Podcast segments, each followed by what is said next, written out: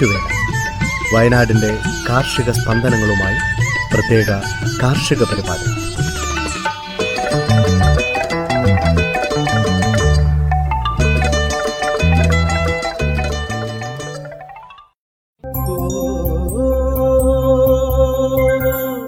തയ്യാറാക്കിയത് സ്മിത ജോൺസൺ. ശബ്ദസഹായം റനീഷ് ആരിപ്പള്ളി, അജിൽ സാബു, പ്രജിഷ രാജേഷ്, അമിത മരിയ, ബിജു.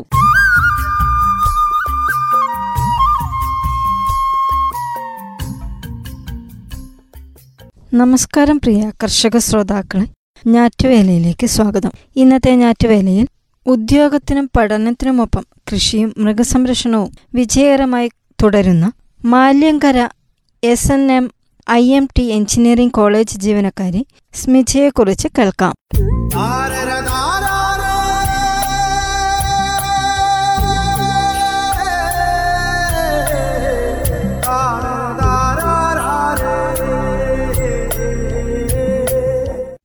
ഉദ്യോഗത്തിനൊപ്പം കൃഷി ചെയ്യുന്നവർ ഇഷ്ടപ്പെട്ട ഇനം മാത്രമേ ചെയ്യാവൂ എന്ന പക്ഷക്കാരിയാണ് എറണാകുളം നോർത്ത് പറവൂർ മുത്തുകുന്നം സ്വദേശി MP സ്മിജ. ജോലി കഴിഞ്ഞ് ക്ഷീണിച്ചു വരുമ്പോൾ മനസ്സിന് ഉണർവ് നൽകുന്നതാവണം സംരംഭം. ഒപ്പം മികച്ച വരുമാനവും ലഭിക്കണം. പെരിയാറിന്റെ തീരത്ത് ജനിച്ചു വളർന്ന സ്മിജയ്ക്ക് പുഴയും പുഴ മത്സ്യങ്ങളും എക്കാലവും പ്രിയപ്പെട്ടവ തന്നെ. സ്മിജയുടെ ഭർത്താവും മൂത്തകുന്നം SNM ഹൈസ്കൂൾ ജീവനക്കാരനുമായ ഉണ്ണികൃഷ്ണനും അതേ താൽപ്പര്യം. ജോലിയിൽ പ്രവേശിക്കും മുമ്പ് ജീവനുള്ള മത്സ്യങ്ങളുടെ വിൽപ്പനയും ബ്രീഡിംഗ് യൂണിറ്റും നടത്തിയിരുന്നു ഉണ്ണികൃഷ്ണൻ. ഭർത്താവിനൊപ്പം സ്മിജയും അന്ന് സംരംഭത്തെ സജീവമായിരുന്നു. ഉദ്യോഗമായതോടെ സംരംഭം അവസാനിപ്പിച്ചെങ്കിലും അധിക വരുമാനം ലക്ഷ്യമിട്ട് 2 വർഷം മുമ്പ് സ്മിജ അതിലേക്ക് തിരിച്ചെത്തി. CMFRI പിന്തുണയോടെ പെരിയാറിൽ കൂടുമത്സ്യകൃഷി നടത്തുകയാണിപ്പോൾ സ്മിജ. കേരളത്തിൽ കൂടുമത്സ്യകൃഷി വ്യാപിപ്പിക്കാൻ CMFRI കൊണ്ടുവന്ന പ്രൊജക്ടിനെ കുറിച്ച് കേട്ടറിഞ്ഞ സ്മിജ 2018 അതിൻ്റെ ഭാഗമാകുന്നത്. CMFRI മാരികൾച്ചർ വിഭാഗം മേധാവി ഇമൽഡ ജോസഫിൻ്റെ പ്രചോദനമാണ് ധൈര്യം നൽകിയത്. കായലും പുഴയും പോലുള്ള തുറസായ ജലാശയങ്ങളാണ് മത്സ്യകൃഷിക്കുള്ള കൂടുകൾ സ്ഥാപിക്കുന്നത്. സ്ത്രീകൾക്ക് സുരക്ഷിതമായി പ്രവർത്തിപ്പിക്കാവുന്ന കൂടുകളുടെ മാതൃകയാണ് CMFRI തയ്യാറാക്കിയത്. ഈ മാതൃകയനുസരിച്ച് 4x4 മീറ്റർ സമചതുരത്തിലും 4 മീറ്റർ ആഴത്തിലുമുള്ള 4 നൈലോൺ വളക്കൂടുകളാണ് 60% സബ്സിഡിയോടെ സ്മിജ നിർമ്മിച്ചത്. വീട്ടിൽ നിന്ന് 100 മീറ്റർ മാത്രം അകലെയുള്ള പെരിയാറിൽ തീരത്തു നിന്ന് 10 മുതൽ 20 മീറ്റർ അകലെ കൂടുകൾ സ്ഥാപിച്ച് ഒരു ജലത്തിൽ നന്നായി വളരുന്ന കരിമീനിനൊപ്പം കാളാഞ്ചി, വറ്റ, ചെമ്പല്ലി എന്നിവ വളർത്തി തുടക്കം. നിലവിൽ 7 കൂടുകളിലാണ് കൃഷി.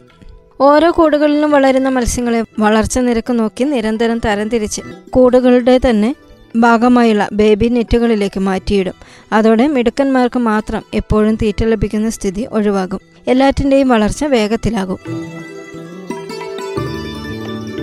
പെരിയാറിലെ ജലത്തിൻ്റെ ഗുണനിലവാരം കുറയുന്നതും മീൻ കുഞ്ഞുങ്ങളുടെ ലഭ്യതക്കുറവുമെല്ലാം സംരംഭത്തിൽ വെല്ലുവിളിയാണെങ്കിലും സാഹചര്യങ്ങളെല്ലാം അനുകൂലമെങ്കിൽ ഒരു കൂടിൽ നിന്ന് 1 ലക്ഷം രൂപ വരെ നേടാമെന്ന് സ്മിജ. മത്സ്യയിനങ്ങളിൽ ഏറ്റവും നേട്ടം കരിമീൻ തന്നെ. കിലോ 650 രൂപയ്ക്കാണ് വിൽപ്പന. കരിമീന് വിപണിയിൽ ഡിമാൻഡ് ഇടിയുന്ന പ്രശ്നവുമില്ല. രാവിലെ ജോലിക്ക് പോകും മുമ്പും വൈകിട്ട് തിരിച്ചെത്തിയ ശേഷവും തീറ്റ നൽകുന്നതുൾപ്പെടെ കൂടുപരിപാലനത്തിനായി സ്മിജയും ഭർത്താവും നിശ്ചിത സമയം നീക്കിവെക്കും. സംരംഭത്തിൽ പങ്കാളിയായി സുഹൃത്തായ തുഷാരയും കുടുംബവുമുണ്ട്. അധ്വാനവും വെല്ലുവിളികളുമുണ്ട്. എന്നാൽ അതിനനുസരിച്ച് തന്നെ ആദായവും സന്തോഷവുമുണ്ടെന്ന് സ്മിജ പറഞ്ഞു. ശ്രോതാക്കൾ കേട്ടത് ഉദ്യോഗത്തിനൊപ്പം കൃഷിയും മൃഗസംരക്ഷണവും തുടരുന്ന സ്മിജയെക്കുറിച്ച്. അടുത്തതായി പത്തനംതിട്ട ചിറ്റാ സ്വദേശിയായ അനൂപ് ബേബി സാമിൻ്റെ തേനീച്ച കൃഷിയെക്കുറിച്ച് കേൾക്കാം. BTech ഇലക്ട്രിക് എഞ്ചിനീയറിംഗ് കഴിഞ്ഞ് വീടിനടുത്തുള്ള സ്വകാര്യ പവർ ഹൗസിൽ ജോലി ചെയ്യുമ്പോഴാണ് പത്തനംതിട്ട ചിറ്റാർ സ്വദേശി അനൂപ് ബേബി സാം തേനീച്ച കൃഷിയിലേക്ക് തിരിയുന്നത്. ഇന്ന് ജോലിക്കൊപ്പം ആണ്ടിൽ ലക്ഷങ്ങൾ നേട്ടമുണ്ടാക്കുന്ന തേൻ സംരംഭകൻ കൂടിയാണ് അനൂപ്. BTech 2013 പാസ്സായി താമസിയാതെ തന്നെ വീടിനടുത്തുള്ള അയ്യപ്പ ഹൈഡ്രോ ഇലക്ട്രിക് പദ്ധതിയിൽ ഇലക്ട്രിക്കൽ എഞ്ചിനീയറായി അനൂപ് ജോലി നേടി. 8 മണിക്കൂർ ഷിഫ്റ്റ് ഡ്യൂട്ടി കഴിഞ്ഞുള്ള സമയം എങ്ങനെ ഫലപ്രദമായി വിനിയോഗിക്കാമെന്ന് ചിന്തിച്ചപ്പോൾ മനസ്സിൽ തെളിഞ്ഞത് തേനീച്ച വളർത്തൽ. വിസ്തൃതമായ വനങ്ങളും റബ്ബർ എസ്റ്റേറ്റുകളുമുള്ള ജില്ലയാണ് പത്തനംതിട്ട. തേനീച്ച കൃഷിക്ക് മികച്ച സാധ്യതയുള്ള പ്രദേശം. മുഴുവൻ സമയവും ശ്രദ്ധ ആവശ്യമില്ലാത്ത കൃഷിയാണല്ലോ. അങ്ങനെ അതുതന്നെയെന്ന് നിശ്ചയിച്ചു. കാർഷിക കുടുംബത്തിൽ ജനിച്ചു വളർന്ന അനൂപിന് കൃഷിയുടെ ബാലപാഠങ്ങൾ വശമുണ്ടായിരുന്നെങ്കിലും അതുപോലെ ശാസ്ത്രീയ മുറകൾ പഠിച്ച ശേഷമേ സംരംഭം തുടങ്ങാവൂ എന്ന് ബോധ്യമുണ്ടായിരുന്നു. അങ്ങനെ ജില്ലയിലെ തന്നെ ഇലന്തൂരിലുള്ള ഖാദിബോർഡിൽ നിന്ന് തേനീച്ച വളർത്തലിൽ 10 ദിവസത്തെ പരിശീലനം നേടി. ഒപ്പം തേൻ മൂല്യവർധനയിൽ ഹോർട്ടിക്കോർപ്പിൽ നിന്നും പരിശീലനവും നേടി. 7 വർഷം മുമ്പ് പരീക്ഷണാടിസ്ഥാനത്തിൽ തേനീച്ച വളർത്തി തുടങ്ങിയ അനൂപ് നിലവിൽ 400-ലേറെ വൻ തേനീച്ച കോളനികൾക്കും 200-ലേറെ ചെറു തേനീച്ച കോളനികൾക്കും ഉടമയാണ്. തുടങ്ങി 3 മാസത്തിനുള്ളിൽ മുതൽ മുടക്ക് തിരിച്ചുപിടിച്ച് ലാഭത്തിലേക്ക് നീങ്ങുന്ന സംരംഭം എന്നാണ് തേനീച്ച കൃഷിയെക്കുറിച്ച് അനൂപിൻ്റെ അഭിപ്രായം. ഉദ്യോഗമുള്ള ആർക്കും ചുരുങ്ങിയ ഒഴിവു സമയം വിനിയോഗിച്ചാൽ പോലും 10 പെട്ടികൾ അനായാസം പരിപാലിക്കാമെന്ന് അനൂപ്. 10 പെട്ടിയിൽ നിന്ന് വർഷം 80 മുതൽ 100 കിലോ വരെ തേൻ ലഭിക്കും. വൻതോതിൽ തേൻ ഉൽപ്പാദിപ്പിച്ച് മൊത്ത വിൽപ്പന നടത്തുന്നവരെ സംബന്ധിച്ച് കിലോ 150 രൂപ മുതൽ 160 രൂപ വരെ വിൽക്കേണ്ടി വരാറുണ്ട്. എന്നാൽ വർഷം 100 മുതൽ 200 കിലോ തേൻ ഉൽപ്പാദിപ്പിക്കുന്നവർ ധൃതി പിടിച്ച് വിൽക്കേണ്ട ആവശ്യമില്ല.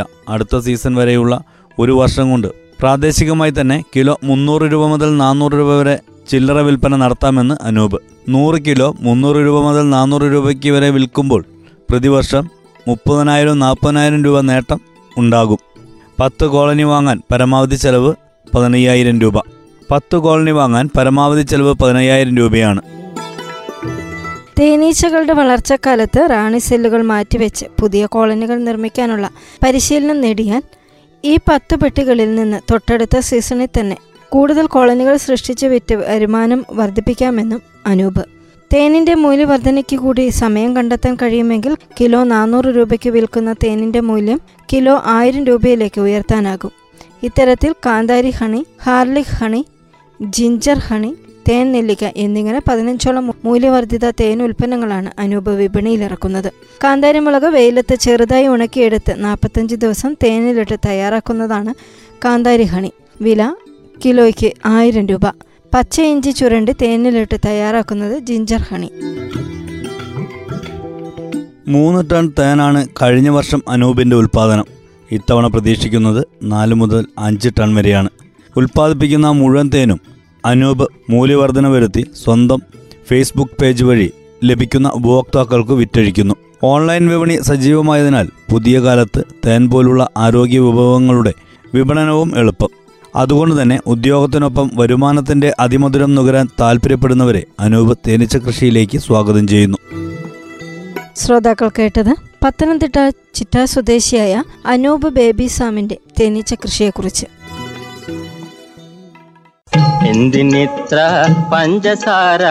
ചേട്ടോ ഒരു ചായ. തങ്കം പുഞ്ചിരിപ്പാലിൽ തങ്കം പുഞ്ചിരിപ്പാലിൽ തങ്കം പുഞ്ചിരിപ്പാലിൽ.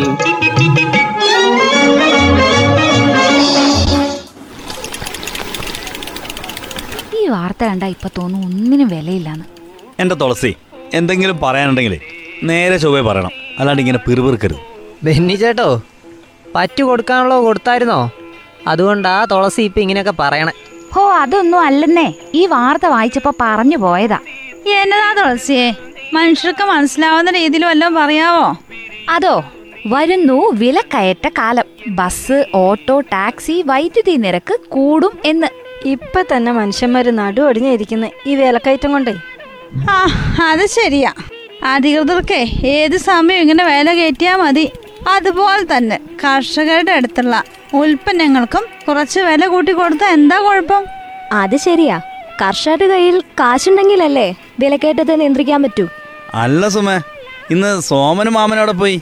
ഓ, അവര് കുറച്ച് കാപ്പിക്കുരു ഉണ്ടായിരുന്നത് വിൽക്കാൻ പോയതാ. ഞാൻ ആദ്യം പറഞ്ഞ അതിന് മാത്രമൊന്നും അല്ല കേട്ടോ വില കൂടുന്നത്. 5 സംസ്ഥാനങ്ങളിലെ തെരഞ്ഞെടുപ്പ് കഴിയുമ്പോഴേക്കും പെട്രോളിനും ഡീസലിനും ഒക്കെ വില ഇനിയും കൂടുന്നാ. അത് പിന്നെ പറയാനുണ്ടോ തുളസി, ഇവരിപ്പ പറയുന്ന കേട്ടാ തോന്നുന്നു പെട്രോളിനും ഡീസലിനും ഒട്ടും വിലയില്ലാന്ന്. അല്ല, ഇനിയിപ്പോ ബസ് ചാർജും കൂട്ടുവാണോ? അത് ഉറപ്പല്ലേ അമ്മേ, മിനിമം ചാർജ് 10 രൂപയാക്കാനും പിന്നെ കിലോമീറ്റർ നിരക്കിലും വർധന ഉണ്ടാവുന്നാ പറയുന്നത്. ഇങ്ങനെ വർധന നടപ്പാക്കുന്നതോടെ മറ്റ് സംസ്ഥാനങ്ങളെ അപേക്ഷിച്ച് ഉയർന്ന ബസ് ചാർജ് ഈടാക്കുന്ന സംസ്ഥാനം നമ്മളെ കേരളം ആണെന്നുള്ളത് നമുക്ക് അഭിമാനിക്കാം. എന്നതാ പിന്നെ ഈ പറയുന്നേ, ഇങ്ങനെ വില കൂട്ടുന്ന ഒരു സംസ്ഥാനമാണോ നമുക്ക് വേണ്ടത്? ജാനകിയടത്തി, ബെന്നിച്ചേട്ടൻ ഒരു തമാശ അടിച്ചതല്ലേ? നിങ്ങൾ ചൂടാവല്ലേ?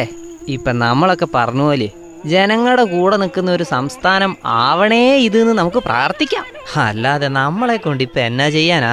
പ്രാർത്ഥിക്കാനൊക്കെ വരട്ടെ, ഇനിയുണ്ട് പ്രാർത്ഥിക്കാനുള്ള കാരണങ്ങൾ.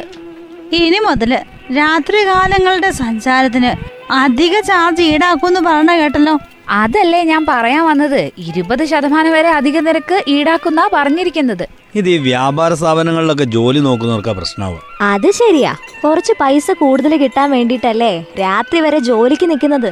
അതിന് ഇങ്ങനത്തെ പണി കിട്ടിയാൽ എന്ത് ചെയ്യും? ഓട്ടോയ്ക്കും ടാക്സിക്കും നിരക്ക് വർദ്ധിപ്പിക്കുന്നല്ലേ പറയുന്നേ. അതിനു മാത്രല്ല, വെള്ളത്തിനും വൈദ്യുതിക്കും ഒക്കെ വില കൂടും. ആ വെള്ളക്കരം ഏപ്രിൽ മുതലല്ലേ കൂടുന്നത്? അതെ അമ്മേ, അതുപോലെ തന്നെ വൈദ്യുതിക്ക് യൂണിറ്റിന് 92 പൈസ വെച്ചാ കൂടുന്നത്. വർധന നടപ്പിലാക്കിയാലേ 100 യൂണിറ്റ് ഉപയോഗിച്ച 92 രൂപ അധികം കൊടുക്കേണ്ടി വരും. ഇതൊക്കെ കൊടുക്കുന്നതിൽ കുഴപ്പമില്ലാതിരിക്കണെങ്കിലേ സാധാരണക്കാർക്കും അവരുടെ കാർഷികോൽപ്പന്നങ്ങൾക്കും വില കിട്ടണം. എന്റെ സുമേ, ഇതൊക്കെ പറയാൻ തുടങ്ങിയിട്ട് കാലം എത്രയായി? കർഷകരെ കണക്കാക്കാത്ത അധികാരികൾ ഉള്ളിടത്തോളം കാലം ഈ വിലക്കയറ്റത്തിലൊന്നും പിടിച്ചു നിൽക്കാൻ നമുക്ക് ആവില്ല. എന്തിനിത്ര പഞ്ചസാര ചേട്ടോ, ഒരു ചായ. തങ്കം പുഞ്ചിരിപ്പാലിൽ തങ്കം പുഞ്ചിരിപ്പാലിൽ തങ്കം പുഞ്ചിരിപ്പാലിൽ. ഞാറ്റുവേലയിൽ അവസാനമായി കാലാവസ്ഥ.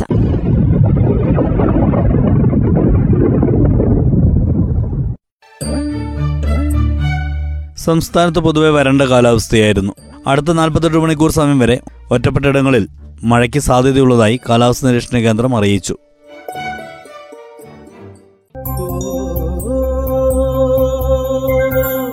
തയ്യാറാക്കിയത് സ്മിത ജോൺസൺ, ശബ്ദസഹായം റനീഷ് ആരിപ്പള്ളി, അജിൽ സാബു, പ്രജിഷ രാജേഷ്, അമിത മരിയ, ബിജു.